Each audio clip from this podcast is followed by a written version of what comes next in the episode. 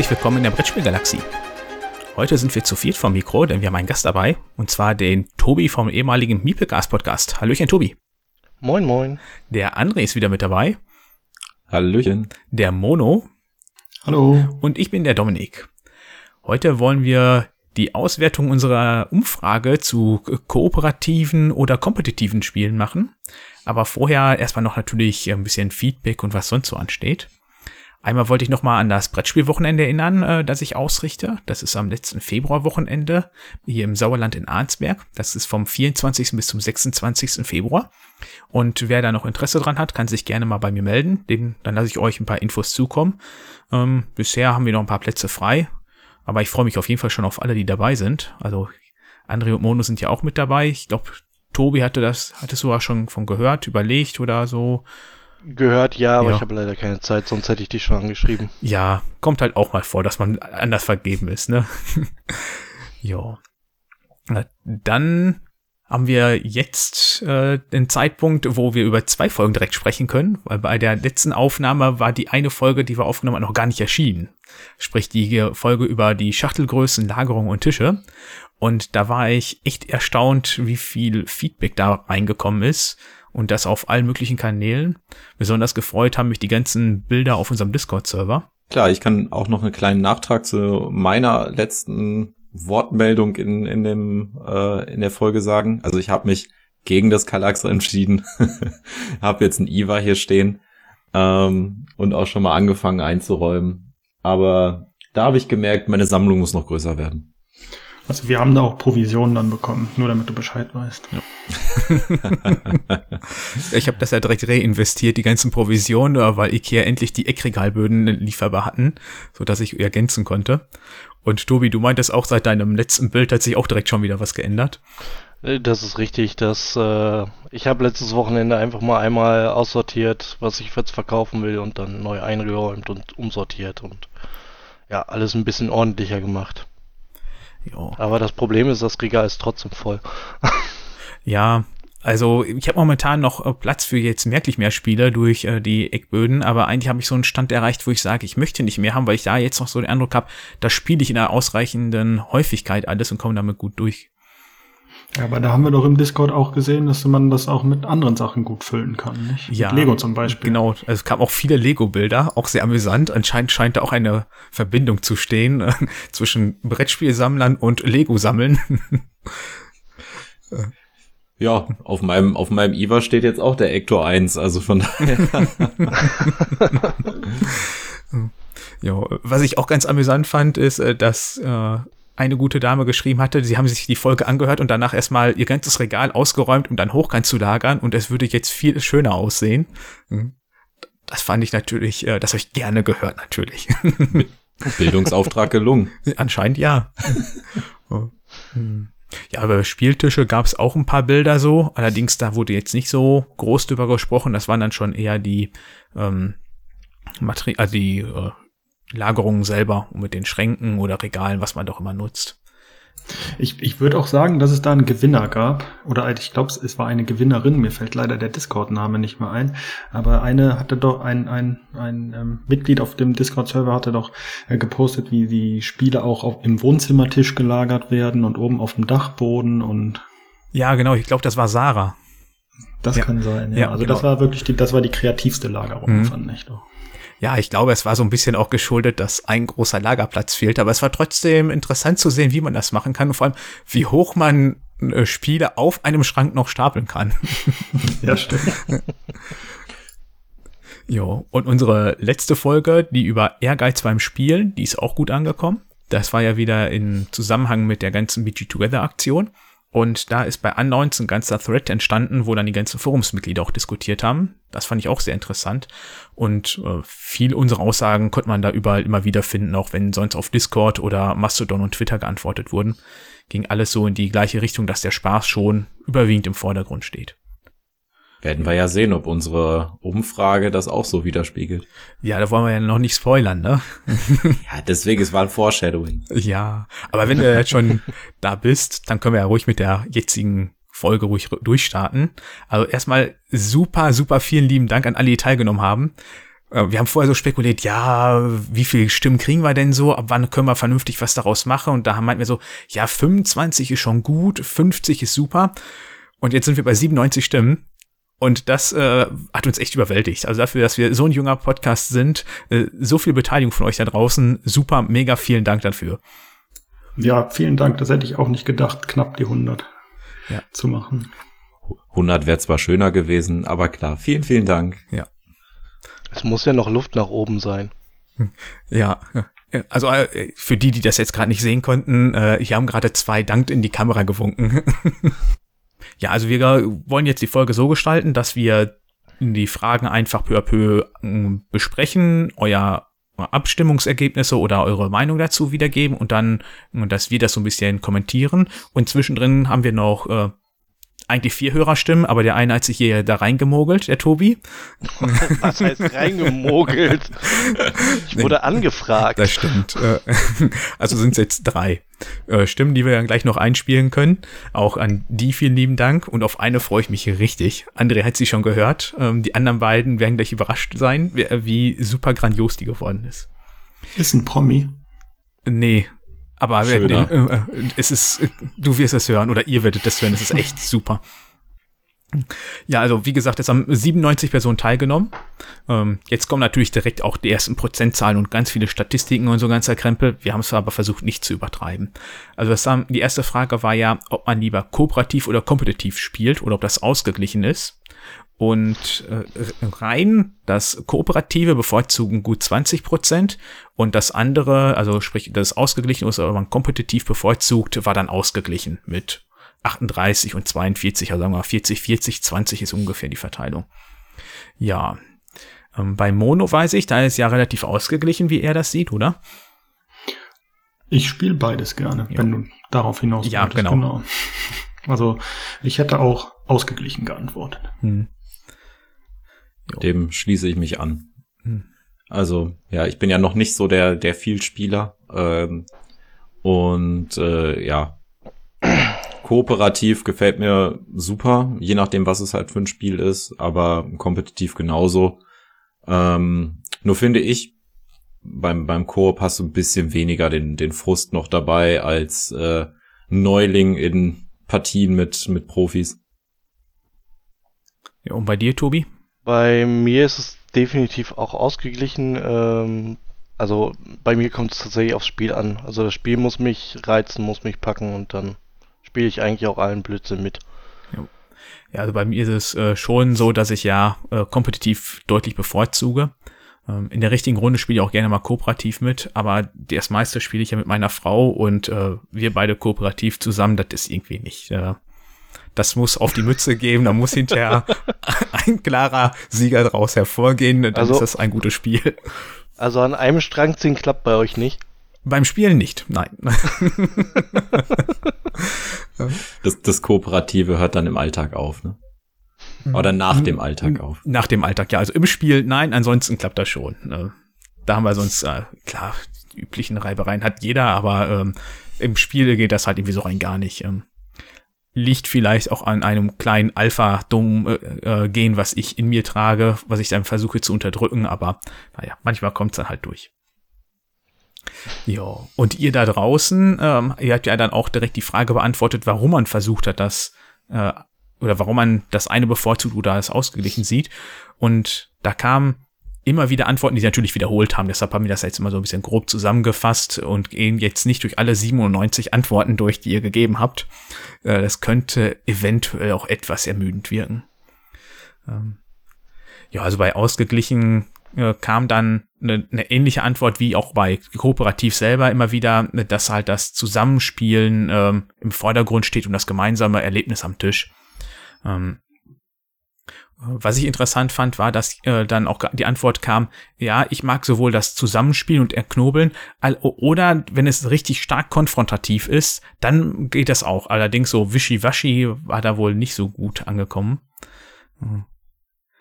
Und äh, was ich auch, glaube, vielfach ähm, genannt wurde, war, dass man Koop-Spiele sehr gut auch solo spielen kann. Das ist natürlich auch logisch, dann spielt man halt einfach selber mehrere Charaktere.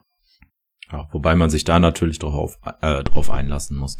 Ähm, Was mir bei dieser Frage aufgefallen ist, oder was ich, was mich echt zum Schmunzeln gebracht hatte, war, ähm, wir haben sowohl bei Kooperativ als auch bei Kompetitiv quasi dieselbe Antwort bekommen. Ähm, und zwar die, die Flucht aus dem Alltag. Also ähm, beim Kompetitiven haben wir die Antwort bekommen, äh, dass man schon ähm, im Alltag genug fair und kooperativ ist. Also muss man beim Spielen mal den Egoist äh, raushängen lassen. Und äh, beim Kooperativen wiederum äh, gab es die Antwort, ja, im, im Alltag hat man schon genug irgendwie mit Egoisten zu kämpfen oder genug ähm, Kompetitivität. Da brauche ich beim Spiel mal ein bisschen Koop. Das fand ich sehr witzig, dass es so wirklich das eine und das andere Extrem gibt. Ja, das hatte ich mir auch gedacht bei der Auswertung, dass halt wirklich so komplett konträre Antworten da sind. Ja. Es kann aber halt auch einfach tatsächlich mit der Alltagssituation zusammenhängen und mit dem Job, ne? Also je nachdem, was du da halt für Aufgaben hast. Ich fand auch interessant, dass ähm, geantwortet wurde, dass in Koops gerne Regeln gebogen werden, äh, um zu gewinnen. Und ja, man kommt schnell in die Versuchung, aber das macht einem dann natürlich auch das Koop-Erlebnis ein bisschen kaputt. Und wenn man sich es dann insgesamt einfacher macht, nur um jetzt zu gewinnen. Finde find ich persönlich. Mhm. Schön fand ich auch die Antwort, ähm, meine Frau kann nicht verlieren, aber gewinnt trotzdem bei den Kompetitiven immer. aber das war halt als Grund, warum man kooperativ spielt. Interessant fand ich auch die Antwort, äh, dass man kompetitiv bevorzugt, äh, weil dann mehr Emotionen am Tisch sind. Ja, dem kann ich eigentlich nicht so zustimmen. Hätte ich jetzt also, spontan auch erstmal nicht gesagt. Es sind halt, da, da sind wir vielleicht auch wieder bei der Folge zu den Emotionen. Mhm. Vielleicht sind wir da schon mal drauf eingegangen. Also ich würde sagen, es sind unterschiedliche Emotionen. Ne? Bei Kooperativ erlebt man die natürlich gemeinsam, den Erfolg über das Spiel oder dass man verliert. Und bei, bei ähm, kompetitiven Spielen gibt's natürlich auch sowas wie Schadenfreude oder dass man jetzt gewonnen hat als Emotion. Mhm. Was ich auch äh, natürlich mehr oder weniger eigentlich logisch fand, ist, dass bei Kooperativ angegeben wurde zum Teambuilding. Aber ich habe Teambuilding mache ich auf der Arbeit, aber nicht in meiner Freizeit. Äh, da habe ich meine Freunde und selbst wenn ich die kennenlerne, würde ich das nie als Teambuilding bezeichnen. Aber trotzdem stimmt natürlich, dass man sich so besser erstmal kennenlernt. Ähm, schön ist auch die Antwort, man spielt kompetitive Spiele, weil ein bei Korps so viel Gequatsche am Tisch ist. Äh, da ist natürlich die Frage, äh, heißt das Gequatsche allgemein so Normalunterhaltung oder jetzt über das, was man als nächstes macht? Das ging ja aus der Antwort jetzt nicht so ganz daraus hervor. Aber ich würde letzteres denken, dass ja. da zu viel diskutiert wird und man nicht ja. selber ent schnell entscheiden kann, wie wenn man mhm. alleine spielt sozusagen. Ja. Ja, wobei ich dem eigentlich schon fast widersprechen würde, weil gerade auch in kompetitiven Runden wird ja auch viel gequatscht und wenn es dann nur Trash Talk ist. Ja, aber in kompetitiven Runden ist es meist Trash Talk hm. und nicht irgendwie ja. konstruktiv irgendwie so, du kannst jenes oder dieses noch machen. Ja. Wobei je nachdem, genau. was für ein Euroklopper du da auf dem Tisch liegen hast, ist auch natürlich Schweigen am Tisch angesagt, weil du nur mit deinen Zügen am Grübeln bist. Ich habe deshalb zum Beispiel auch im Moment ähm, mehr Spaß an, an kooperativen Spielen, wo man noch eine gewisse geheime Information hat die, die man nur selber hat und das andere nicht mit ähm, ähm, einem Empfehlung geben können, was man jetzt machen sollte oder kann. Ja, aber was meinst du jetzt mit geheimer Information? Also geheime Information, die allen irgendwo hilft, oder gehst du jetzt schon wieder Richtung semi-kooperativ, das... Äh nee, nee, ich meine äh, zum Beispiel, wenn man eine eigene Kartenhand hat. Ne, also man spielt voll kooperativ, aber ich habe eine eigene Kartenhand, an der ich entscheiden kann, was ich machen möchte.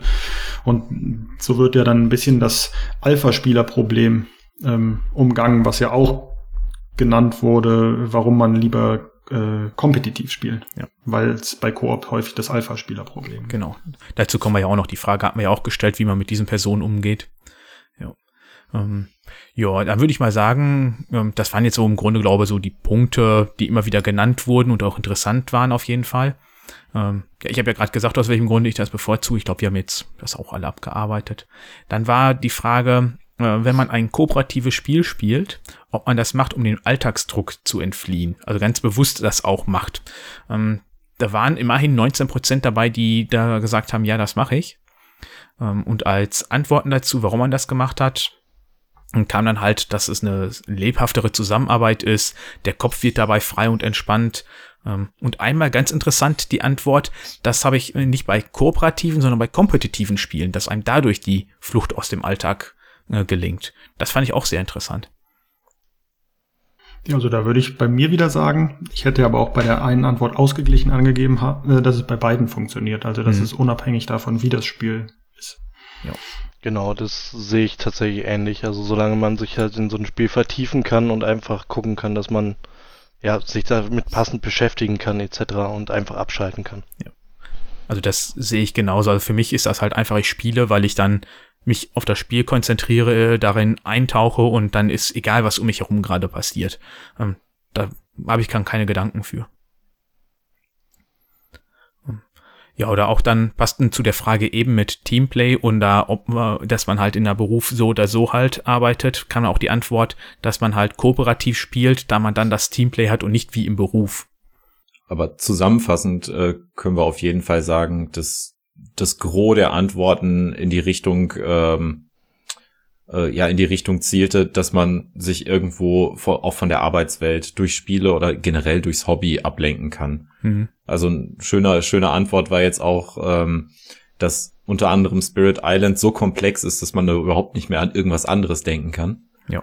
Und äh, schon mal als kleines Foreshadowing für, für nachher, Spirit Island scheint auch unter unseren Hörern somit das beliebteste Koop-Spiel zu sein. Ja, hatte mich jetzt auch nicht ganz verwundert, das hat ja schon eine sehr große Fangemeinde. Mhm. Bevor wir mit der nächsten Frage weitermachen, würde ich sagen, hören wir einfach mal in die erste Hörerstimme rein. Ja, hallo, hier ist Hamlet. Ihr wolltet wissen, ob äh, kooperative Spiele oder kompetitive Spiele mir bzw. den Hörern gefallen oder nicht.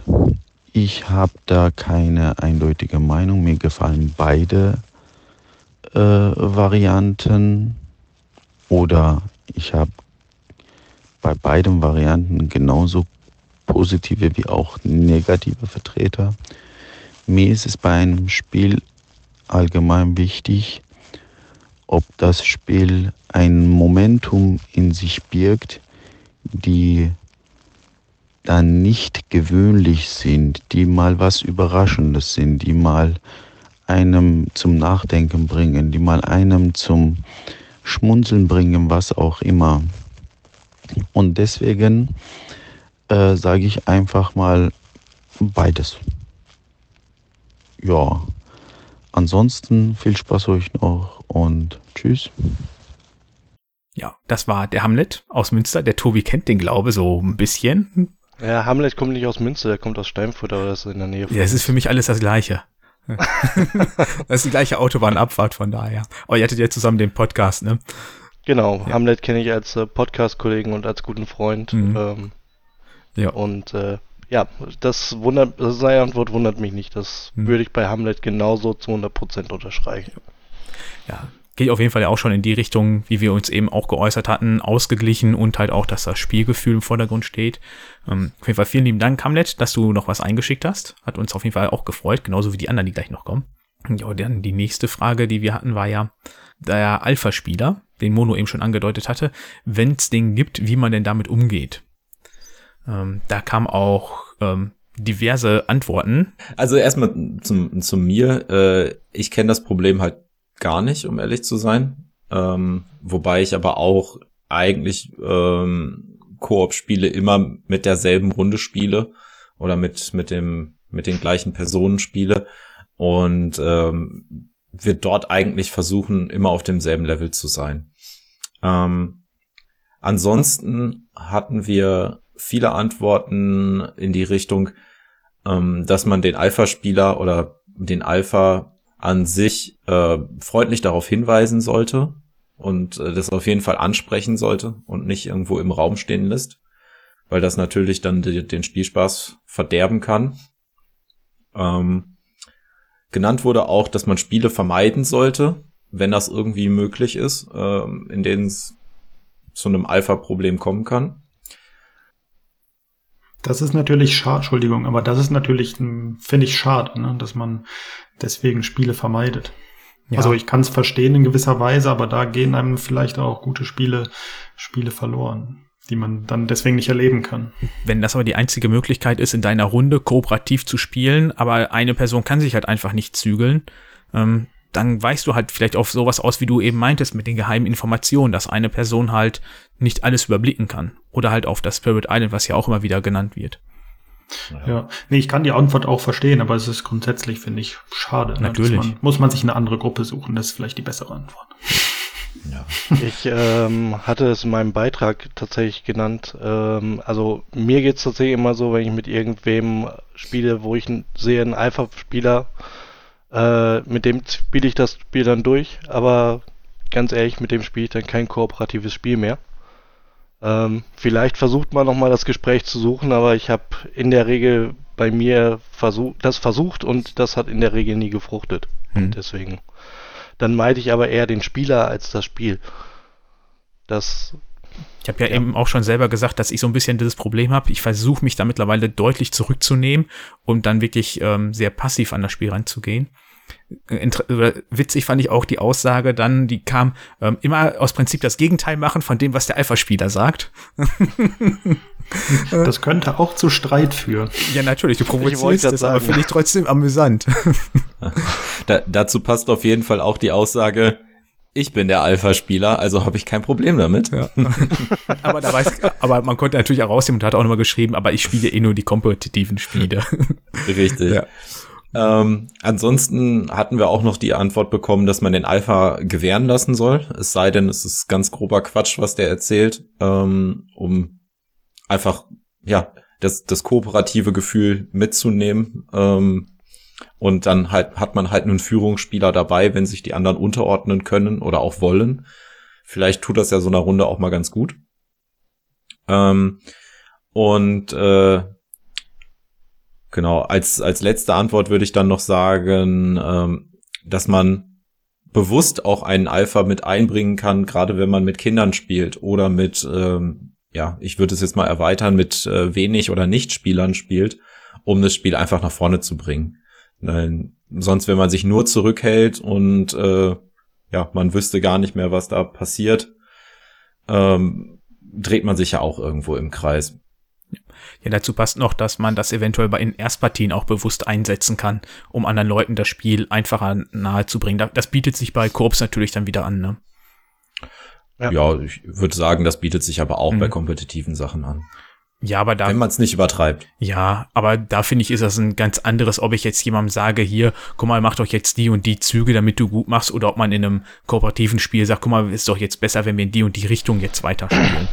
Wobei ich bei kompetitiven Spielen eher dazu übergehen würde, den Leuten effektiv die Optionen aufzuzeigen und denen nicht zu sagen, hey, mach doch das und das, das ist aktuell für dich die beste Option, sondern zu sagen, die und die und die Option hast du und überleg doch mal, welche du davon machen willst. Mhm. Also. Ja. Da bist du jetzt aber, glaube ich, auch schon bei den komplexen Eurogames und nicht jetzt bei einem typischen Familienspiel. Ne? Das, das ist richtig. Ja. Ich glaube, wir haben unsere Meinung dazu auch. Wie gehen wir mit Alpha-Spielern selber um? Also, ich gehe, äh, komme ja eher dann zu der Aussage, äh, ich bin selber, mich stört es nicht. Aber ich glaube, wenn ich mit so jemandem am Tisch sitzen würde, würde ich da auch früher oder später einfach mal darauf hinweisen, dass das nicht gerade das kooperative Spielgefühl ist, was ich mir erhoffe oder erwünscht hätte. Und ja. bei mir ist es so, dass ich äh, kooperativ tatsächlich am meisten mit meiner Freundin spiele und das funktioniert ganz gut. Und äh, wenn man dann schon mal ein Alpha-Spielerproblem hat, dann tatsächlich meidet man das, meidet man einfach mhm. kooperative Spiele in der Konstellation. Also ich zumindest. Aber die Aussage ist ja auch öfters gekommen, dass man hauptsächlich zu zweit spielt und da das Problem einfach eigentlich nicht vorhanden ist. Außer bei mir und meiner Frau halt. Weil dann beide die Alphas sind. Äh, oder? Ja, geht da halt einfach nicht. Ist auch egal. Ich, ich habe halt auch ganz konkret ein Pärchen bei mir im Freundeskreis, die sagen ganz konkret, wir spielen keine kompetitiven Spiele mehr gemeinsam, weil das überhaupt nicht geht, weil beide irgendwo nicht ganz gut verlieren können. Aber wenn die da kooperativ über irgendwas gemeinsam nachdenken oder so, funktioniert das wunderbar. Ja. Aber wo du jetzt gerade schon angesprochen hast, äh, dass man nicht damit umgehen kann, wenn der andere gewinnt und deshalb dann lieber Koop spielt, ähm, hatten wir auch die Frage gestellt, ähm, bedeutet Sieg oder Niederlage in Koop etwas anderes für dich als im äh, kompetitiven Bereich? Ähm, da haben wir auf jeden Fall, ja, durchmischte Antworten bekommen, würde ich, würde ich jetzt mal sagen. Ähm, dass man zum einen eine Niederlage im Koop besser hinnehmen kann als im, im Kompetitiven, weil so gesehen hat ja niemand gewonnen. Ähm, da hat man ja zusammen den Fehler gemacht und die, die Schuldfrage ist dann nicht so bei dem, bei einem selbst. Ähm, genau. Im Koop wäre es egal, ob man gewinnt oder nicht. Ähm, da liegt eher im Vordergrund, dass man zusammen spielt. Beim Kompetitiven hasst man es, so gesehen. Ähm, was haben wir hier noch gefunden? Wir hatten die beiden gegensprüchlichen Aussagen. Ähm, von einmal im, im, kooperativen Spiel ist der Sieg eher wie ein Triumph und bei, die andere Seite war in einem kompetitiven Spiel hat der Sieg einen viel höheren Stellenwert. Hm, aber trotzdem würde für die Person der Spaß bei beiden im Vordergrund stehen. Ich fand ich auch jetzt wieder schön konträr, die beiden Antworten. Hm, also ansonsten kam immer wieder halt auch, dass Leute es interessant fanden, ne, wer halt, dass das das gemeinsame Gewinnen oder Verlieren ein ganz anderes Gefühl hinterher gibt, als wenn halt nur einer triumphal vom Tisch aufsteht. Ähm, da passt dann auch zu, dass es wohl äh, eher erlaubt ist, sich gemeinsam zu freuen, als alleine sich über den Sieg über drei andere zu freuen. Dass das halt am Tisch auch wieder ganz anders ankommen kann. Ich denke mal, da gibt's halt auch wieder unterschiedliche Art und Weisen, sich zu freuen. Ob man sich jetzt da freut und die anderen direkt als Loser und Vollidioten darstellt oder halt einfach dann direkt sagt, okay, ich habe das gewonnen, ich freue mich natürlich, aber dann versucht mit den anderen direkt so eine Diskussion aufzubauen, äh, wo, wieso habe ich jetzt gewonnen, äh, wieso war das so knapp, äh, wieso hast du zwischendrin nicht die Aktion gemacht, das hätte doch vielleicht für dich zum Sieg gereicht oder sowas. Ja, ich glaube, wenn man ein kompetitives Spiel gewinnt, dann freut man sich vielleicht mehr innerlich, hm. um ne, nicht die anderen zu vergraulen. Ja. Und wie du, wie du das gesagt hast, dann kooperativ, dann ist die Freude insgesamt am Tisch größer, dann sind alle euphorisch oder halt auch alle sehr frustriert. Das kann schon passieren bei manchen ko mhm. äh, kooperativen Spielen. Bei kooperativen Spielen finde ich auch immer ganz äh, cool oder in der Regel ganz gut, wenn ich kooperativ spiele. Wenn ich dann gewinne, ist es meistens recht knapp. Also dass es am Schluss wirklich um, um ein, zwei Züge ging, dass man gewonnen hat oder nicht. Ähm, und selten halt wirklich niederschmetternd, wenn man verliert oder halt, äh, wenn man dann halt gewinnt, ist es halt knapp und das macht halt einfach dann an der Stelle für mich nochmal so einen Sprung, dass ich mich da mehr drüber freue, weil ja, endlich hat man es geschafft. Dazu passt ja auch zu der ganzen Thematik schon die Frage, die wir noch gestellt haben, ob für einen in einem kooperativen Spiel das Spielgefühl äh, mehr im Vordergrund steht als in einem kompetitiven Spiel. Und da war die Antwort mit äh, gut 50-50 vertreten. Also für 50 Prozent ist das ein Spielgefühl im kooperativen äh, für die meisten Leute mehr im Vordergrund und wichtiger als in einem kompetitiven Spiel. Ähm, dazu passend hätte ich auch noch eine kleine Hörerstimme. Hallo zusammen, hier ist der Yogi von den Dice Brothers und ihr wolltet ja wissen, ob ich oder ob ich lieber kooperativ oder kompetitive Spiele spiele. Grundsätzlich spiele ich natürlich beides gern, aber mein Favorit sind auf jeden Fall die kooperativen Spiele. Warum ist das so? Naja, ich liebe es einfach, mit den Mitspielern zusammen zu tüfteln, zu überlegen, den bestmöglichen Zug auszuarbeiten, andere Meinungen einzuholen. Das finde ich sogar einen sehr wichtigen Punkt. Einfach auf Ideen zu kommen oder Input von anderen zu bekommen, die ich selber gar nicht hätte. Und natürlich die High-Five-Momente, wenn man dann doch irgendwas auf den letzten Drücker noch geschafft hat und so weiter. Das kann man dann einfach zusammen feiern und das finde ich einfach großartig und hat bei mir zum Beispiel bei Pandemic Legacy einfach die immersivsten Momente verursacht. Naja, Wichtig bei kooperativen Spielen ist nur, und das muss ich dazu sagen, dass es einfach auch schwierig ist. Es muss einfach eine, ja, eine Herausforderung darstellen, ein kooperatives Spiel. Denn sonst, wenn man es sofort schafft und immer wieder schafft, wäre es mir zu langweilig. Meine Lieblingsspiele sind nicht umsonst sowas wie Robinson Crusoe und äh, Spirit Island. Ja, die sind schwierig und das ist einfach eine gute Herausforderung. Ja, das soll es gewesen sein. Äh, ich hoffe, ihr könnt damit was anfangen. Ich wünsche euch eine gute Zeit. Spielt was Schönes. Tschüss. tschüss. Ja, danke Yogi für den Beitrag. Und ich ja, finde, den Satz, den er da gesagt hat mit sollte nicht zu leicht sein, ist wirklich relevant für ein Koop-Spiel. Also wenn ich ein Spiel zum ersten Mal spiele und gewinne sofort, dann ist für mich erstmal die Frage, was haben wir falsch gespielt? Hm. Und die zweite Frage ist dann, ob es überhaupt nochmal auf den Tisch kommt, wenn man nichts falsch gespielt hat. Ja. Ja, da, da finde ich es dann auch wirklich schön, wenn so ein Koop-Spiel ähm, vielleicht auch immer schwerer wird. Also dann pro Runde, wenn du eine Runde geschafft hast, dann äh, geht, gibt's irgendeinen zusätzlichen Kniff, äh, irgendeine zusätzliche Regel kommt dazu. Um, so finde ich eigentlich auch ganz, äh, kann man sich eigentlich ganz schön an ein Koop-Spiel ranarbeiten. Ich fand auch gut, gut, was der Yogi gesagt hat. Ähm, äh, andere Meinungen einholen und zu sehen, dass andere vielleicht auf andere Lösungen kommen, die man selber noch nicht gesehen hat. Und da hatte ich selber, habe ich jetzt selber noch nicht drüber nachgedacht, aber das stimmt, das gefällt mir auch, wenn man, wenn es schwierig ist und man selber findet, keine Ahnung, findet nicht die Lösung, um jetzt noch in diesem Zug zu gewinnen oder sowas. Und dann fällt auf einmal jemandem ein, ah, wir können das so und so machen. Und dann haben wir, haben wir das Spiel gewonnen. Und dann kommt es zu dem, wie er gesagt hat, den High-Five-Momenten. Also das macht wirklich Koop-Spiele aus.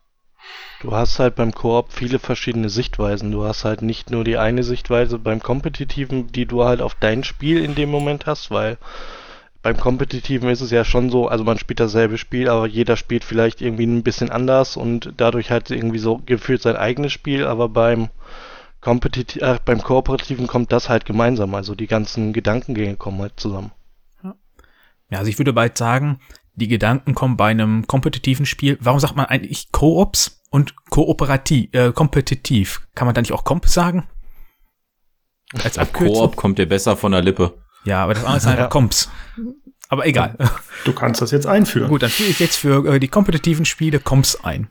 Ähm, bei den Comps habe ich den Eindruck, dass da, wenn du mit der richtigen Runde spielst und ihr Interesse hat, daran hat, dass diese Diskussion halt nicht während dem Spiel stattfindet, sondern danach. Dass du danach halt sagst, wie bist du vorgegangen, warum hast du da was gemacht. Ähm, das machst du natürlich eigentlich nicht in der Partie, ähm, außer ähm, man ist wieder bei dem Punkt, den wir ja schon mal hier zu dritt diskutiert haben, ob man in ein Spiel auch so spielt, dass man sich untereinander austauscht, was für einen der bessere Weg ist, aber was ja eher der ungewöhnlichere Part ist in den Comp-Spielen. Ja, da würde ich dir zustimmen. Das ist dann bei den Comps so ein bisschen vergleichbar vielleicht wie nach einem Fußballspiel, wenn dann analysiert wird, dann passiert vielleicht vieles aus der Erinnerung, man weiß gar nicht mehr genau, wie war es am Anfang der Partie und dann wird mehr philosophiert vielleicht auch. Mhm. Ja. Auf jeden Fall schöne Gedankengänge, die der Yogi mit reingebracht hat. Ähm, und auch schön mal jemanden zu hören, der wirklich lieber kooperativ spielt als kompetitiv. Hatten wir jetzt ja auch noch nicht. Nee, das stimmt. Vielleicht kommt da ja noch mal was, wer weiß. Als weitere Frage hatten wir ja noch, ob in einem kompetitiven Spiel der Sieg für einen das wichtigste oder das einzige Ziel ist. Ähm, und da kam auch wieder quer die Antworten, die wir im Grunde eben schon immer wieder gegeben hatten. Ähm, nee, es kommt mir hauptsächlich auf das Spielgefühl an, bis hin dazu, ja, sonst macht es keinen Spaß. Auch interessant, Entschuldigung. Auch interessant finde ich, ähm, interessant die Antwort, ähm, wenn man online spielt, ist es anonym und dass dann der Sieg deutlich wichtiger ist, als wenn man ähm, ja, in Präsenz spielt. Oder online mit Bekannten, würde ich mal sagen.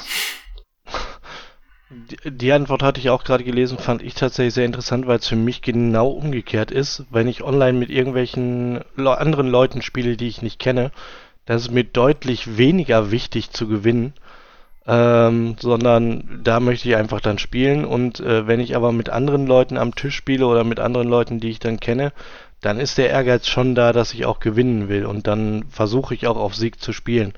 Ich finde es okay, wenn Leute sagen, nö, für mich steht der Sieg nicht im Vordergrund, aber ich finde es ein bisschen ätzend, wenn man am Spieltisch sitzt und dann hat man da ein oder zwei Personen, wo man genau sieht, okay, die spielen jetzt nicht auf Sieg, die machen halt irgendwas und versuchen halt irgendwie nicht das Beste rauszuholen. Das finde ich immer so ein bisschen schwierig. Ja, da haben wir ja in der letzten Folge darüber gesprochen, über beim Ehrgeiz beim Spielen, ähm, wie man dann mit solchen Leuten umgeht. Ja. Und auch da gab es ja auch unterschiedliche Meinungen, die dann nachher noch im Discord diskutiert ja, genau. Wurden. Ja. Ich glaube, wir hatten in der Folge auch so ein bisschen vergessen zu erwähnen, dass wir so die Sichtweise hatten mit unserer typischen Spiel Vielspielergruppe, wenn wir mit denen am Tisch sitzen, wo wir es alle Sachen, das ist merkwürdig, wenn man vorher sich abstimmt, über ein Spiel zu reden und dann kommt hinterher auf einmal so eine Flappe am Tisch und man ist demotiviert, was ich dann nicht mhm. nachvollziehen kann, weil man vorher sich gemeinsam ein Spiel ausgesucht hat. Ja. Ich finde auch, wenn man, um nochmal darauf zurückzukommen, was du gesagt hast, Tobi, ähm, wenn man mit einer bekannten Gruppe spielt, dann spielt man ja auch vielleicht ab und spielt man ja auch immer wieder mal dieselben Spiele. Und dann weiß man noch, wer das letzte Mal gewonnen hat. Und dann denkt man, vielleicht dieses Mal will, will ich es aber schaffen und mache nicht irgendeinen Fehler. Also das ist auch immer noch eine Motivation für mich. Was ich dabei tatsächlich auch schön finde, wenn du halt mit, mit mehrmals mit denselben Leuten spielst und mit der gleichen Gruppe, äh, du weißt mittlerweile, du weißt irgendwann, wie deine Leute ticken und du weißt ungefähr, was die wann machen und sowas dann mit einfließen zu lassen, finde ich halt immer noch ganz schön. Also wenn du eine feste Spielerunde hast, dann kommt irgendwann automatisch so ein Metagame, dass, dass das Ganze einfach nochmal auf eine andere, auf ein anderes Level hebt. Das war auch bei einer anderen Frage die Antwort, ähm, dass man halt guckt, wie sind die Spieler heute drauf und die zu versucht zu analysieren und wenn die die Taktik jetzt gehen, dass ich eine andere versuche zu gehen. Ja. Das geht auch so ein bisschen in die Antwort, die wir hier als hatten, dass man halt ähm, nicht unbedingt auf den Sieg spielt, sondern halt in die Richtung geht, neue Strategien auszutüfteln und zu gucken, wie kann ich damit fahren. Ähm, gab aber auch die Antwort, äh, klar, was sonst, ich spiele, um zu gewinnen. Ich meine, ist natürlich auch vollkommen legitim. Ähm, und irgendjemand anderes sagte halt, ist das nicht die, allgemein schon die Definition von Spielen, dass es einen Sieger geben muss? Oder ob das das, das Ziel halt ist? Dem würde ich nicht zustimmen. Ich auch nicht. Nein. Also ich bin, ich bin da, um ehrlich zu sein, so ein bisschen zwiegespalten bei der Frage. Ähm, Finde ich auch eigentlich schwer, schwer zu beantworten, ob das das wichtigste oder das einzige Ziel ist. Ähm, bei mir geht's dann wirklich eher darum, Spaß zu haben bei dem Spiel. Klar, ich kann nach, jeden nachvollziehen, der das spielt, um ähm, wirklich gewinnen zu wollen oder auch zu müssen. Ähm, klar, man möchte immer gewinnen, aber ähm, ja, wie man ja auch in den letzten Folgen öfter gehört hat, ich bin ja meist eher so ein bisschen vom Pech verfolgt in Spielen und habe dann trotzdem Spaß dabei. Weil man versucht ja das Beste rauszuholen aus dem, was man gerade vor sich liegen hat. Und da ist es mir dann nicht so wichtig, ob ich gewinne, sondern ob ich hinterher von mir selbst sagen kann, ja, ich habe mein Bestes gegeben. Das ist, finde ich, eher ein wichtigeres Ziel als der Sieg an sich, sondern dass man sich selber nach dem Spiel nicht die Schuldfrage sich selber gibt, sondern sagt, ja, ich habe eigentlich das Beste gemacht, was ich machen konnte. Aber bin ich wahrscheinlich auch sehr, sehr alleine mit so einer, mit so einer Denkweise. Nee, glaube ich noch nicht mal. Also ich finde, gewinnen tut jeder gerne. Also wer behauptet, er spielt darauf, um nicht zu gewinnen, ich glaube, der lügt. Das möchte trotzdem jeder. Aber ob es halt das wichtigste Ziel von einem ist, das einmal dahingestellt. Und das ist es auch bei mir nicht. Ich möchte erstmal vorrangig Spaß haben am Tisch. Wenn ich halt äh, Solo spiele, äh, habe ich halt natürlich anders den Spaß am Tisch als in einer geselligen Runde. Aber trotzdem steht der Spaß und das mit anderen Leuten das Gesam das Zusammensein erstmal im Vordergrund. Und dann eventuell auch sogar erstmal das Erkunden des Spiels. Oder halt auch ähm, je nachdem, was man für ein Spiel hat, äh, den Flavortext zu genießen oder irgendwie sowas. Aber das, der Sieg ist trotzdem ein Ziel von vielen oder mehreren. Meine Antwort da wäre auch gewesen, für mich macht es gibt keinen Unterschied zwischen Sieg im, im kompetitiven oder kooperativen. Hm. Ja, ich glaube, das geht so in Richtung ähm, Spielgefühl, ja, oder das Gefühl, das ich dabei habe, aber nicht die Wichtigkeit, die ich daran lege. Ähm, dann hatten wir noch äh, die Frage, wenn du ein kompetitives Spiel nicht gewonnen hast, ob es für einen dann eine Rolle spielt, ob man Zweiter oder Letzter wird. Ähm, da haben eine knappe Mehrheit von gut 55 Prozent Ja gesagt. Ähm, ich glaube, ich hätte das mit Nein gesagt. Also ich, entweder freue ich mich über den Sieg oder alles andere ist mir Wumpe. Ich glaube, ich ärgere, ich glaube, ich, ist, was ich eher sagen kann, ist, ähm, wenn ich nicht gewinne, dann möchte ich lieber deutlich nicht gewinnen, als mit so einem Punkt daneben. Das frustriert mich dann, glaube ich, mehr, als wenn ich da jetzt halt mit 60 zu 95 verliere oder sowas. Mm, würde ich genau anders sehen. Also ich bin deutlich frustrierter, wenn ich mit hohem Abstand gewinne, weil ich dann einfach ganz klar weiß, ich habe irgendeine Scheiße gebaut. Ähm, und das andere mit knapp motiviert mich viel mehr, dass ich dann drüber nachdenke, was habe ich denn jetzt für Fehler gemacht, was habe ich für äh, was hat der Gegner vielleicht besser gemacht, um dann da beim nächsten Mal es besser zu machen, um meinen Gegner dann mal zu schlagen. Das finde ich super spaßig, weil genau das würde ich komplett umgekehrt sehen. Weil wenn ich haushoch verliere, denke ich mir eher, ich habe ja wirklich deutliche Fehler gemacht und kann das noch analysieren und feststellen. Und wenn es so knapp ist, würde ich eher dann sagen, ja, vielleicht lag das einfach, weil ich irgendwann die falsche Karte gezogen habe oder ähm, irgendein Worker Placement Feld, was ich eigentlich machen wollte, besetzt war und ich eins nutzen musste, was nicht so effektiv war. Und dass es dann gar nicht in meiner Macht stand, dass ich hätte gewinnen können, sondern ich eigentlich alles schon gut gemacht habe. Wenn ich da kurz einhaken darf, ich sehe das genauso wie du, Dominik. Ich interpretiere das nur anders. Ich verbuche das dann für mich als, ich habe trotzdem auch gewonnen. Also wenn ein Punkt Abstand, dann, dann, war das, dann war das Zufall, dass ich nicht gewonnen habe, sondern ich habe dann auch gewonnen. Das wird zwar nicht in der App eingetragen, aber ich wollte so gerade sagen, ich glaube, ich gucke mir mal deine BG Stats App noch mal in Ruhe an. Aber was ich noch sagen wollte, ist gerade, was du sagtest wegen Worker Placement Feld, wenn das halt nicht frei war, was du gerade machen wolltest, gerade das sind für mich so Punkte, wo ich, anha äh, wo ich reinhaken kann und gucken kann, warum konnte er oder konnte man mich denn da in dem Moment dann blockieren und wie kann ich sowas dann halt ändern? Mhm. Also da, da gibt es halt auch diverse Analyse-Sachen. Ja. Also man kann sowohl bei knapp als auch bei äh, weit auseinander in, in gut in die Analyse gehen aus meiner Sicht. Ja, aber trotzdem super interessant, dass wir da jetzt beide so komplett konträr die Ansichtsweise haben, aber ich kann deine voll und ganz auch nachvollziehen. Geht mir mit deiner genauso. Also ich, ich vertrete auf jeden Fall auch die, den Standpunkt, äh, ja. Also für mich ist es schon ein Unterschied, ob ich letzter werde oder dann zweiter. Wobei es für mich dann auch nicht so schlimm ist, wenn ich nur kurz hinter dem ersten bin oder was weiß ich, dritter. Hauptsache nicht letzter. Weil ich finde, ähm, wenn du gerade siehst, dass, äh, und das haben wir ja häufig in, in unseren Konstellationen, ähm, dass, dass äh, du, Dominik, und deine Frau, ihr kennt das Spiel schon in- und auswendig meist oder oft und wir kommen erst neu dazu, ähm, dass dann noch untereinander so ein kleiner, so ein kleiner Wettbewerb entsteht oder nochmal untereinander ein bisschen kompetitiv gespielt wird, dass man dann schaut, okay, die beiden können das sowieso schon besser, dann schaue ich mal, dass ich vielleicht Zweiter oder wenn dann überhaupt Dritter werde, dass man untereinander dann so einen kleinen Konkurrenzkampf hat. Dass man das dann, wie Mono gerade schon sagte, dann als kleinen Sieg irgendwie verbuchen kann. Also da finde ich schon deutlich schlimmer, wenn ich komplett letzter werde und dann wahrscheinlich auch noch mit einem ordentlichen Abstand.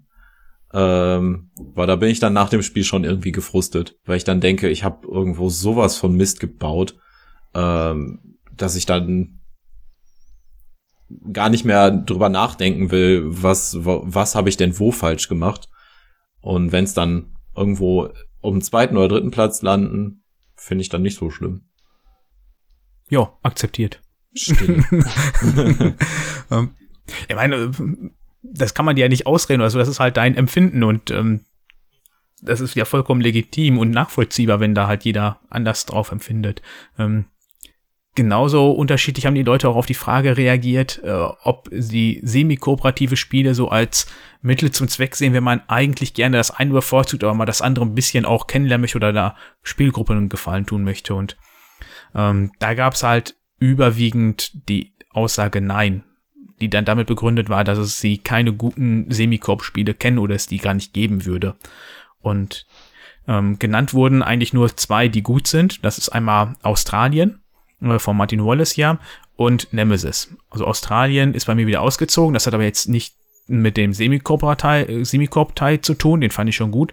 Und Nemesis ist, finde ich, wirklich ein grandioses Spiel, wo man ähm, ja wirklich gut diesen äh, Koop-Teil spürt und trotzdem sehr deutlich auch wieder das nicht kooperative.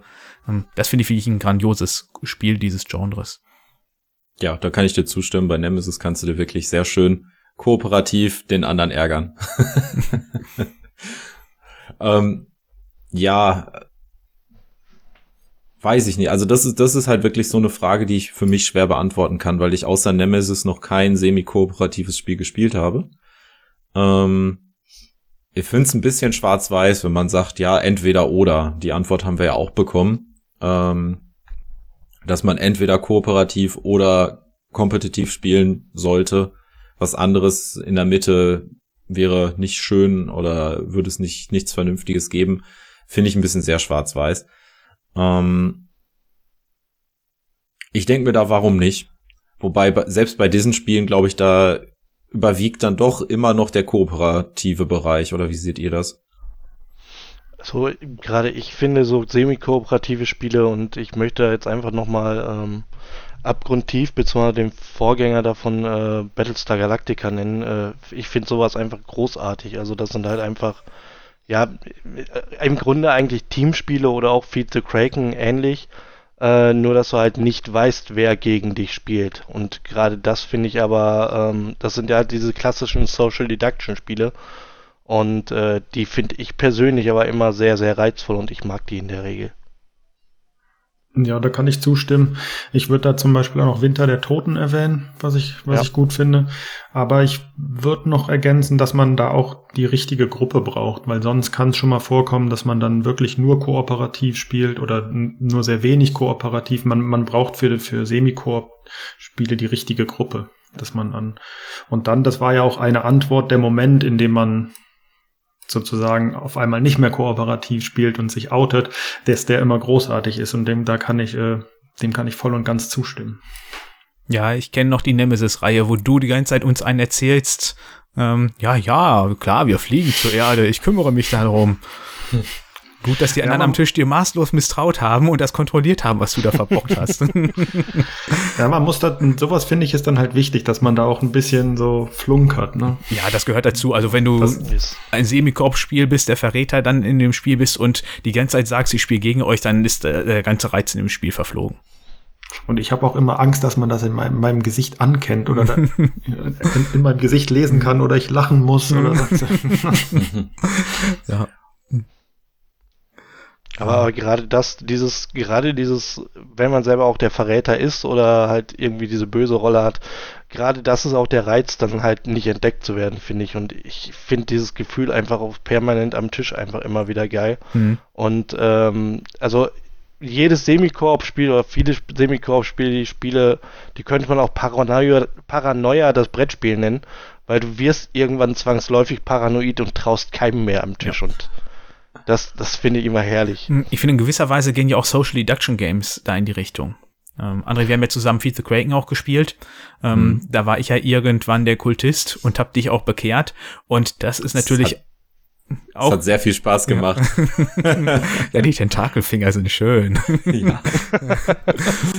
da, da ist das ja auch in die Richtung, dass es, da weiß man ja, irgendjemand ist auch dieser Bösewicht dabei. Gut, es gibt noch die Piraten, aber im Grunde weiß man auf jeden Fall, einer ist der richtig gemeine äh, Viehsack da drin. Ja. Ähm, und da geht's ja auch darum, wann verrät er sich? Kann er sich überhaupt lösen irgendwann? Und bei uns war es dann halt so weit geklappt, dass ich dann an der entsprechenden Stelle über Bord geworfen wurde und die äh, Kultisten gewonnen haben. Ähm, also das sind schon wirklich sehr geniale Momente, die man damit erzeugen kann, die ich jetzt so aus, auch aus dem reinen Koop-Spiel nicht so kenne, die damit möglich sind. Ich, ich finde, also bei, gerade bei Vize Kraken hatte ich eine Runde, das fand ich auch witzig. Ich war als, ich war der Einzige, der es kannte, der hat es auch erklärt. Ich wurde als erstes vom Kultisten natürlich übernommen, habe aber weiterhin so gespielt, als wäre ich Segler und wurde dann hinterher stumpf über Bord geworfen. und bezahlt als Captain und konnte dann den Kultisten über Bord werfen. Es war mhm. herrlich. Also so, solche Momente sind einfach immer wieder witzig. Mhm. Ja, also da freut man sich auf jeden Fall ähm, über den Sieg, beziehungsweise dass man gewonnen hat. Was uns auch zur nächsten Frage führt, ob denn ein Spiel überhaupt immer einen Gewinner oder eine Gewinnerin haben muss. Oder ein ganzes Team davon. Ähm, wie seht ihr das Ganze denn überhaupt? Würde ich tatsächlich so direkt verneinen, weil es gibt diverse Spiele, die spiele ich einfach nur, weil ich Spaß dran habe. Also klassisches Beispiel, als ähm, Just One neu rauskam, ähm, ja klar, man kann diese 13 Karten ablegen, aber man kann auch einfach sagen, hey, wir spielen jetzt einfach keine Ahnung, so lange wie wir Bock haben. Also äh, in vielen Partyspielen und gerade bei im Partyspielbereich ist es ja so, dass du die Wertungsregeln in der Regel wegwerfen kannst und hast halt genauso viel Spaß.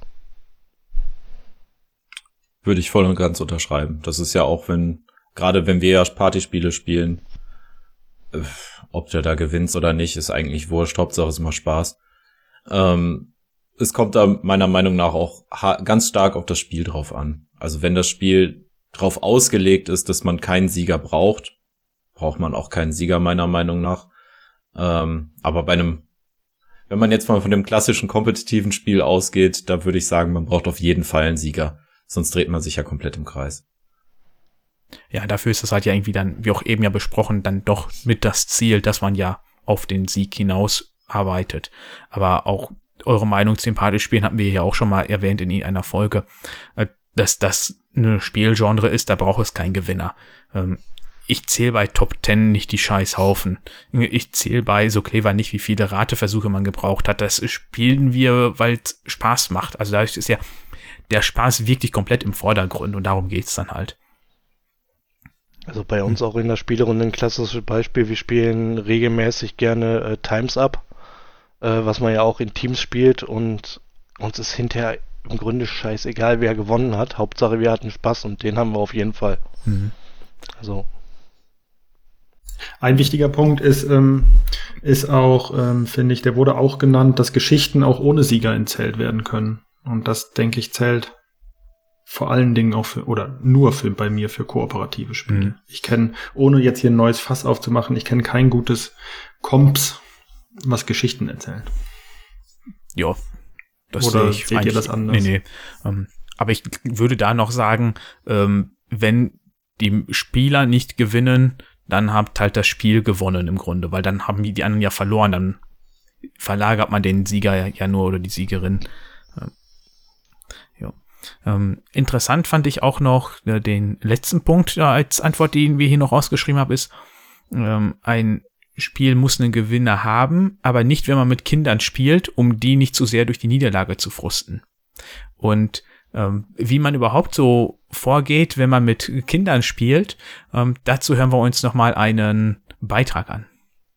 Achtung, Achtung! Es folgt ein Funkspruch von der Erde an die Brettspielgalaxie. Es sprechen Jessica und Marie. Ihr wolltet von euch wissen, ob wir lieber gegeneinander oder miteinander, miteinander. spielen. Und was meinst du? Miteinander. Warum? Weil äh, ich tue dann, wenn ich dann verliere, das ist halt so mit dem Verlieren und Gewinnen, tue ich halt manchmal weinen, wenn ich verliere. Da tue ich ein bisschen überreagieren oder wie man das nennt. Und aber wenn wir kooperative Spiele spielen, gewinnen das, das, Gemeinsame. Da gewinnen wir ja auch nicht immer. Ja, aber Trotzdem. Trotzdem ist es besser. Ich finde es nur ein bisschen blöd, wenn wir immer verlieren. Würdest du es besser finden, wenn ich dich gewinnen lassen würde? Hm. Ah ja. Ah ja. Lieber selbst gewinnen. Mhm. Mhm. Und was ist dein, dein liebstes ähm, kooperatives, also Miteinanderspiel? Keine Ahnung. ah, toll. Zum Beispiel Zombie Kids sondern? Also dir fällt kein Lieblingsspiel ein, wo wir gemeinsam spielen? Ich mag eigentlich alle. Alle. Andor Aber nur, wo wir gemeinsam spielen. Andor Junior zum Beispiel. Und hast du ein Lieblings-kompetitives Spiel, wo wir gegeneinander spielen? Ich muss ganz kurz gucken. Ähm, dafür haben wir keine Zeit. Warte. Also ich erzähle auch mal kurz, während hier wieder die, das Spielregal durchsucht wird. Ähm, ja, mit der Marie spiele ich tatsächlich äh, auch lieber kooperativ. Es ist halt wesentlich entspannter. Ähm, und ähm, man hat dann nicht so ein schlechtes Gefühl, wenn man halt doch immer gewinnt ähm, weil ich tue mich da nicht so zurückhalten, wenn ich mit ihr spiele. Ich spiele mit ihr ohne Handicap. Ähm, aber mit meinem Mann zum Beispiel spiele ich lieber kompetitiv. Und ähm, ja, da, da ist dann wirklich dieser Wettbewerb. Wettbewerb. Jeder Wettbewerb, wer von uns gewinnt, Papa oder ich. Das ist das Tolle. Und hast du jetzt ein Lieblingsspiel gefunden? Ja, also Sleeping Queens. Ja. Und Munchkin-Jäger des Schatzes. Okay, alles klar. So, und das ist unsere Antwort. Tschüss. Funkspruch Ende. Ende. Also super genial. Was anderes kann man dazu echt nicht mehr sagen. Ähm, ein riesengroßes Dankeschön an euch beide, äh, Jessica und Marie. Ähm, ich, wir saßen hier gerade auch alle nur mit einem Grinsen und Lachen äh, im Gesicht. Grandios gemacht. Äh, vielen lieben Dank. Ich gebe zu, wenn ich verliere, muss ich auch manchmal weinen. Ja, äh, ich kenn's ja nicht so. Ähm, Dominik, wie spielst du denn so mit deinem Kind? Ja, äh, das sage ich dir dann in ein paar Jahren. ne? Also, äh, Florian ist ja erst äh, jetzt zwei Jahre geworden und äh, der hat jetzt seine ersten zwei Haber-Spiele, die holt er auch immer aus dem Schrank und dann spielt er da halt mit, aber er spielt da halt nicht unbedingt so, wie es sich gedacht ist.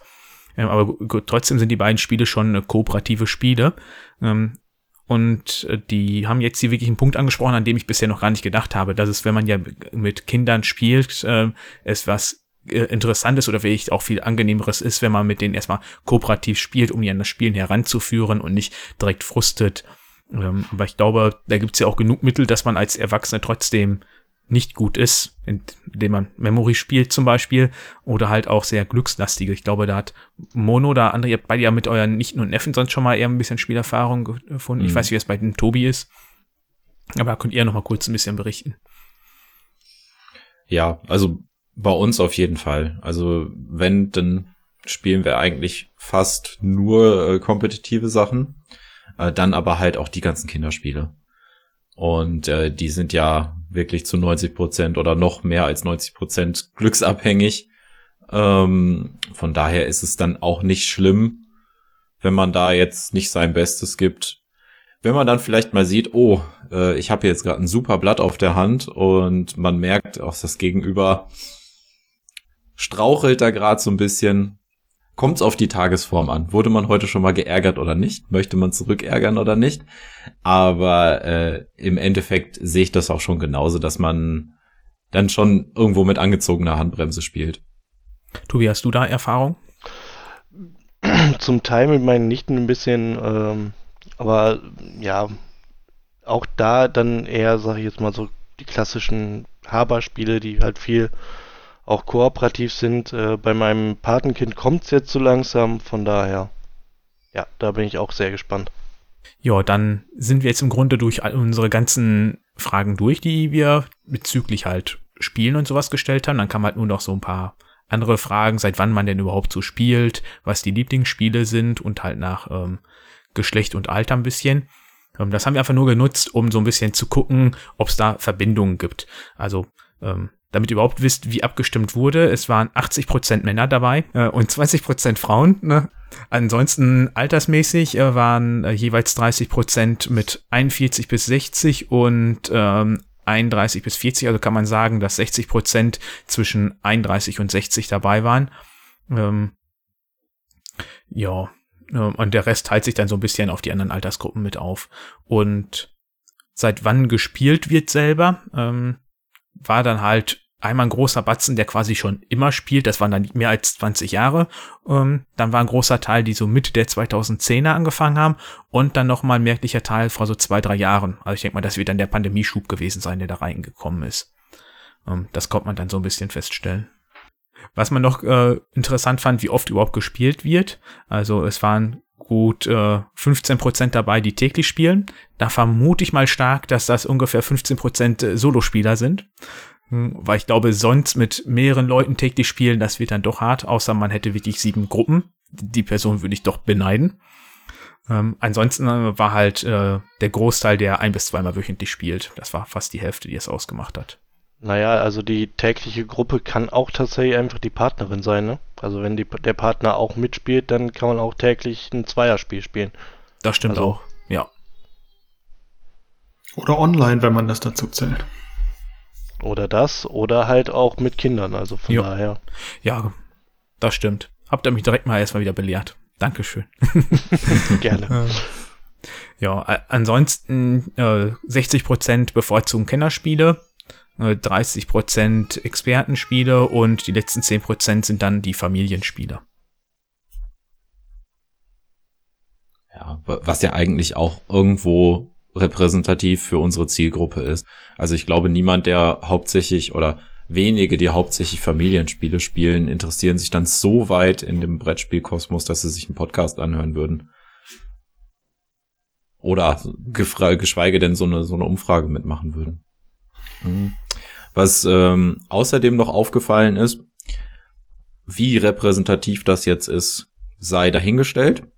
Aber ähm, wenn wir uns rein die Geschlechter angucken, ähm, spielen Männer oder spielen die, die männlichen Beantworter unserer Fragen ähm, deutlich lieber kompetitiv als die Frauen. Bei den äh, Frauen oder den, ja, den weiblichen Beantwortern unserer Frage ähm, ist äh, ja lieber oder wurde lieber kooperativ gewählt. Und äh, wenn man sich in dem Bereich eher ausgeglichen bewe bewegt, ähm, da ist dann auch noch mal jeweils ein sehr hoher Prozentsatz zu sehen.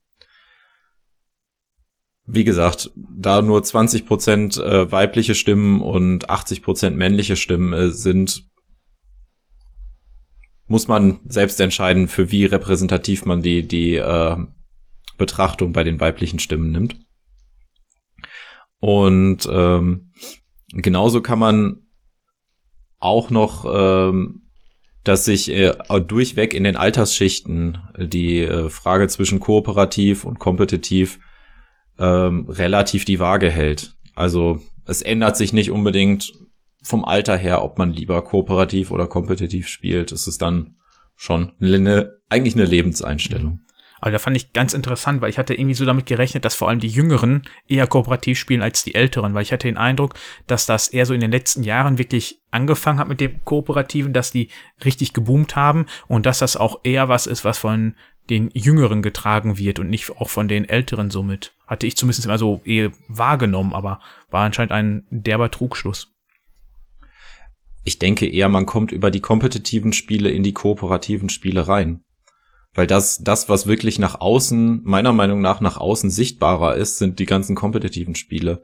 Was ja auch gerade im Familienspielbereich, also ich kenne jetzt so auch spontan wird mir jetzt im Familienspielbereich kaum ein kooperatives Spiel einfallen.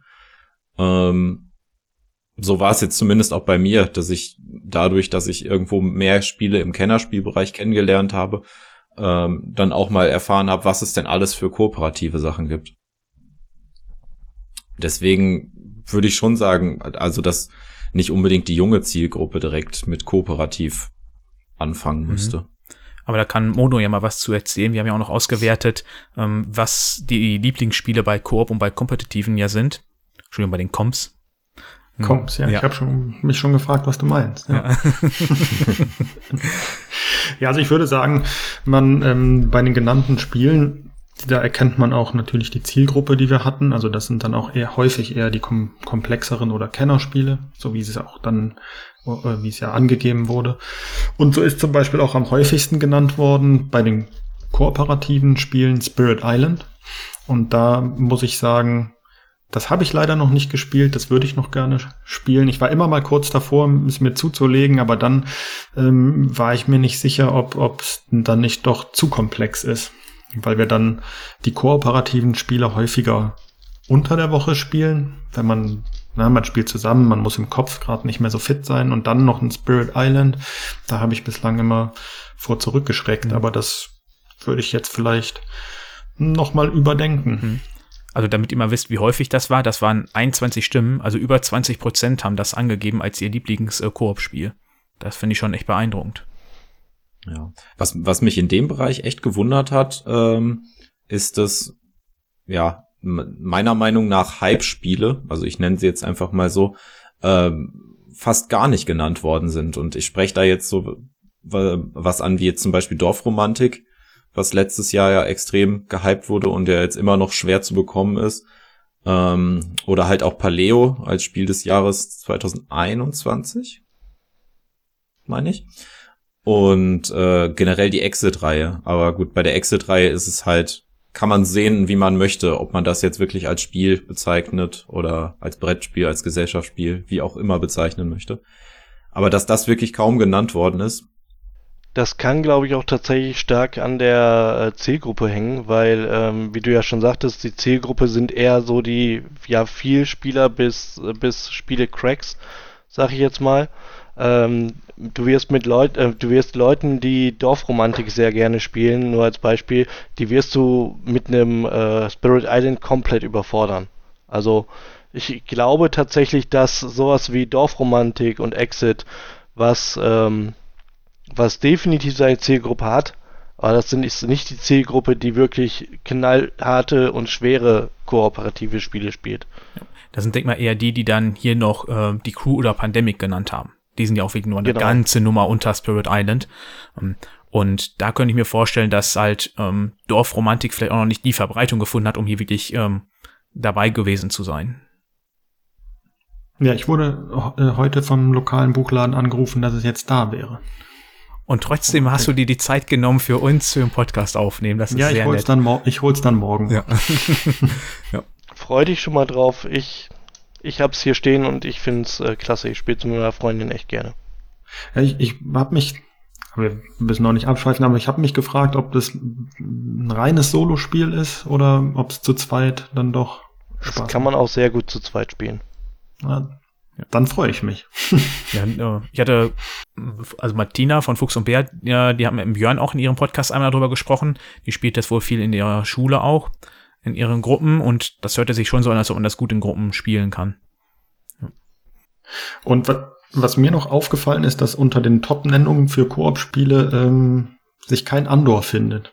Und äh, wie ist denn deine Meinung zu Andor, Dominik? Da weiß ich, dass du das gespielt hast. Äh, Ja, ähm, ich glaube zwei oder dreimal.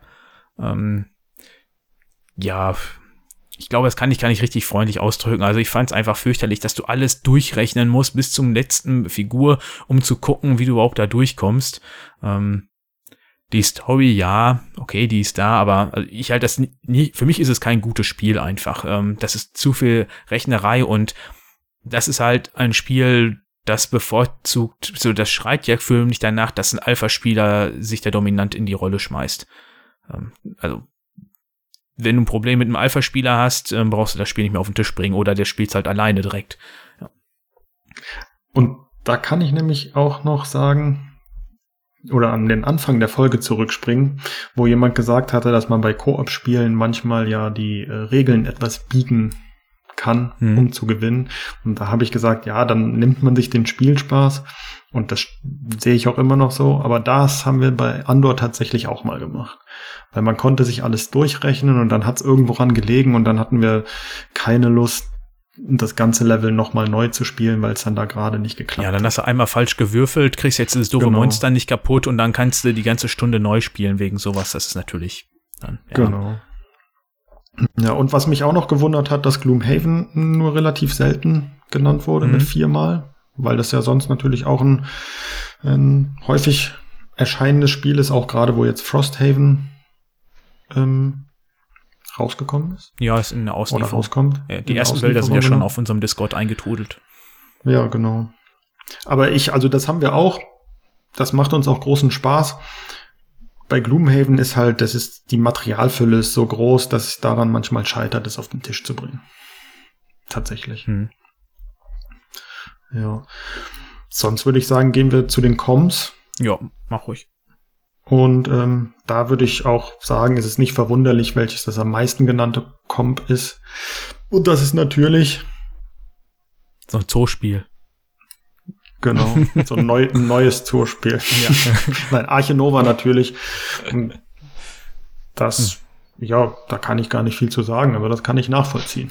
Ja, es ist halt momentan ja nach wie vor einfach das angesagte Spiel. Es ist grandios. Ähm, Ich freue mich auf die Erweiterung dieses Jahr. Ähm, äh, Wir spielen das nach wie vor. Da kenne ich noch jemanden, der sich in meinem Freundeskreis, der äh, sich auf die Erweiterung freut. Der hat mir die Tage mal gesagt, der hat mit seiner Frau 142 Partien gespielt. Ja, du meinst ein Ode. Genau. Ja. Ja. Wo ich auch nur gedacht habe, so Alter. ja, da sind meine Frau und ich nicht ganz dran gekommen. Wir haben letztes Jahr irgendwie 33 Partien davon, glaub geschafft. Ja, Was ich aber auch schon krass finde für ein Spiel dieses Kalibers, dass wir das in einem Jahr geschafft haben. Ja. Ja, ja ansonsten, ähm, also ich erwähne natürlich liebend gerne, dass auch Gaia Project immerhin zweimal erwähnt wurde. Mit mir wären es dann jetzt drei Stimmen, ähm, dass das äh, soweit damit erwähnt wurde und halt auch nach wie vor seine Fans hat.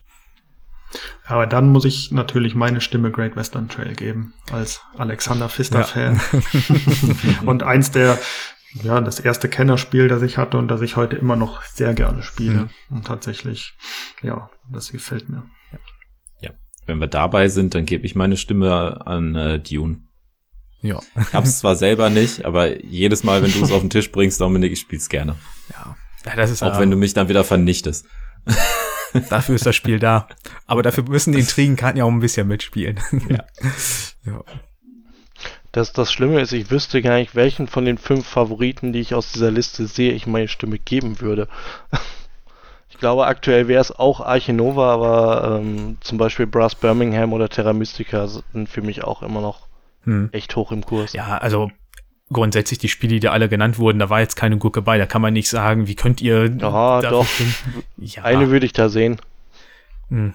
nennen sie ruhig. Terraforming Mars. Hm. Kann ich jetzt nicht unterschreiben, aber Ich, ich, bin, ich bin da kein großer Fan von, von daher. ja. Ja, Terraforming Mars und Arche Nova soll doch sowieso dasselbe sein, oder nicht? äh, da diskutiere ich jetzt nicht drüber wieder, wer das wissen möchte. Kann- Davon gibt es so viele Berichte von mir im Internet, äh, wie ich den Leuten versuche zu erklären, warum das nicht der Fall ist. Was, was ich noch eine ganz interessante Beobachtung finde, ist gegeben, äh, also ist, dass ähm, die Nennungen bei den Comps deutlich diverser ausfallen. Also dass Mhm. die einzelnen Spiele äh, in weniger Stimmen bekommen haben. Ja. Ne, Wie du gesagt hast, dass bei den kooperativen Spirit Island 20 Prozent ungefähr und auch die anderen haben, sehe ich hier 10, 7 und 6 Nennungen.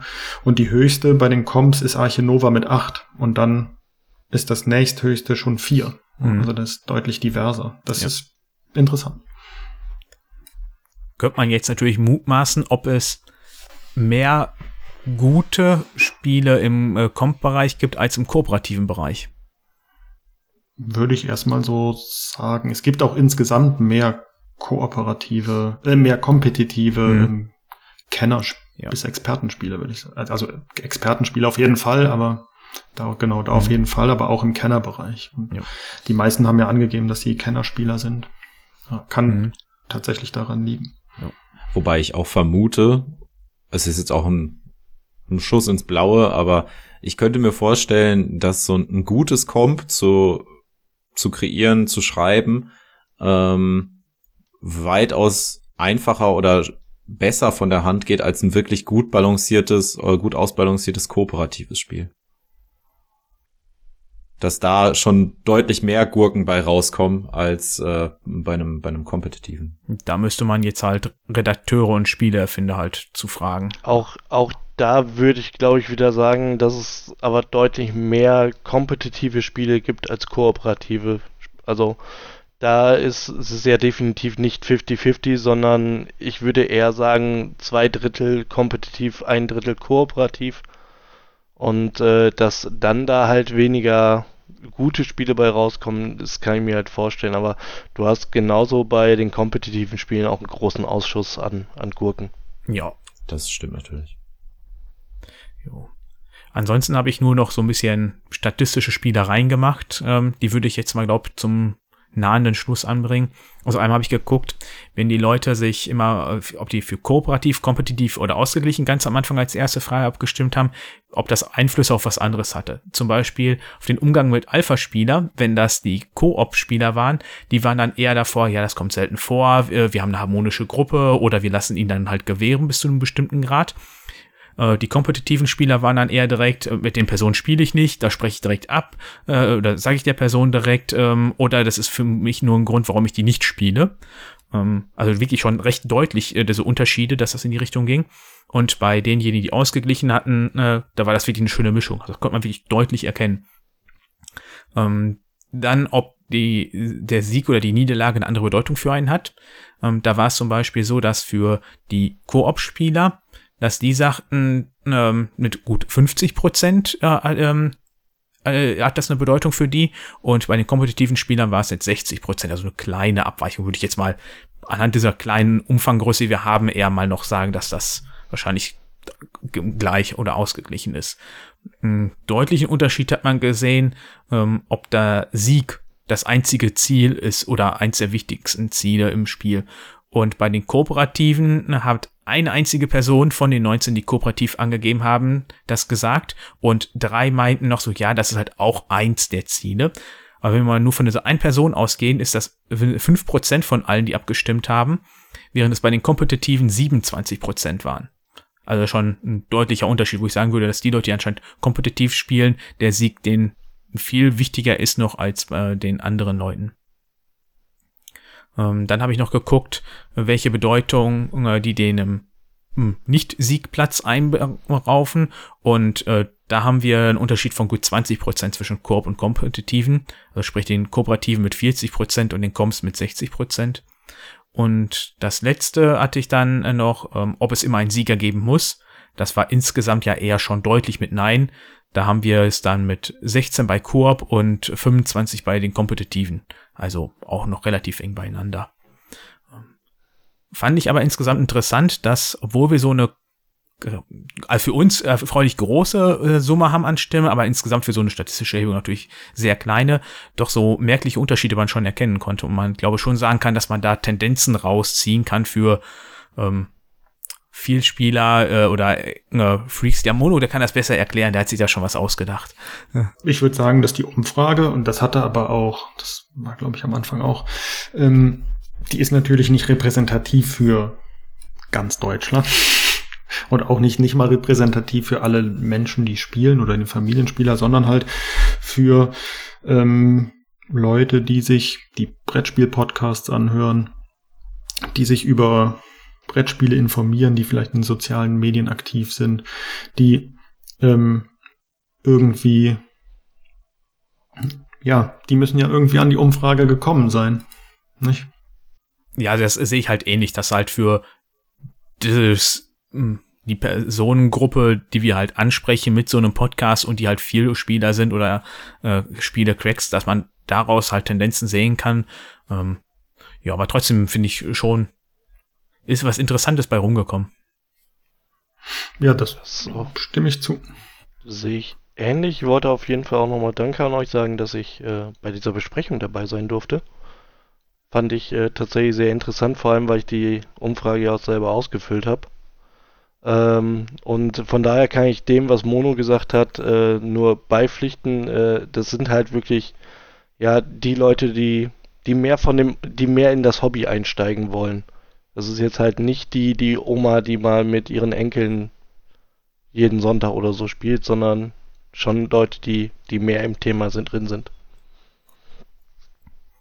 Ja, ähm, eingeladen haben wir dich natürlich gerne, von daher geht der Danke vielmehr an äh, dich, dass du mit dabei sein wolltest. Ähm, das war sehr schön. Ja. Ähm, bereichert das ja doch immer wieder, wenn noch jemand anderes mit da reinkommt und das so ein bisschen auflockert und äh, jemand anderes zu hören ist. Das ist ja auch das, was wir allgemein so ein bisschen machen möchten, immer wieder neue Leute mit vors Mikro holen. Ähm, wobei du bist ja jetzt kein neuer vom Mikro. äh, aber einfach mal bei uns im Podcast, dass man so ein bisschen auch ähm, andere Stimmen mit dabei hat und mal hört, was die so sehen. Ähm, natürlich haben wir jetzt an uns, äh, oder wir haben uns jetzt nicht deinen Beitrag noch mit angehört. Äh, ich glaube, das wäre aber auch irgendwie komisch geworden. Vermutlich. Ja. Und jetzt haben wir ja einen schönen Datensatz und ich wollte mal fragen, ob wir den nicht online zur Verfügung stellen können. Dass auch die Hörer sich den, die Ergebnisse angucken können, selber vielleicht noch die ein oder andere interessante Beobachtung machen können, den ein oder anderen Zusammenhang herausfinden können und selber ein bisschen damit rumspielen können. Ja, das hatte ich auf jeden Fall auch geplant. Ähm, die Tortendiagramme sind ja das kleinste Problem. Beim anderen müssen wir gucken, ob wir dann wirklich alles rausgeben oder ob wir sagen, äh, dass wir nur unsere Zusammenfassung da irgendwie rausgeben. Aber irgendwas würde ich sagen, stellen wir über den Discord auf jeden Fall zur Verfügung. Ähm, wenn ihr Interesse dran habt und noch nicht auf dem Discord seid, der Einladungslink ist wie immer in den Show Notes.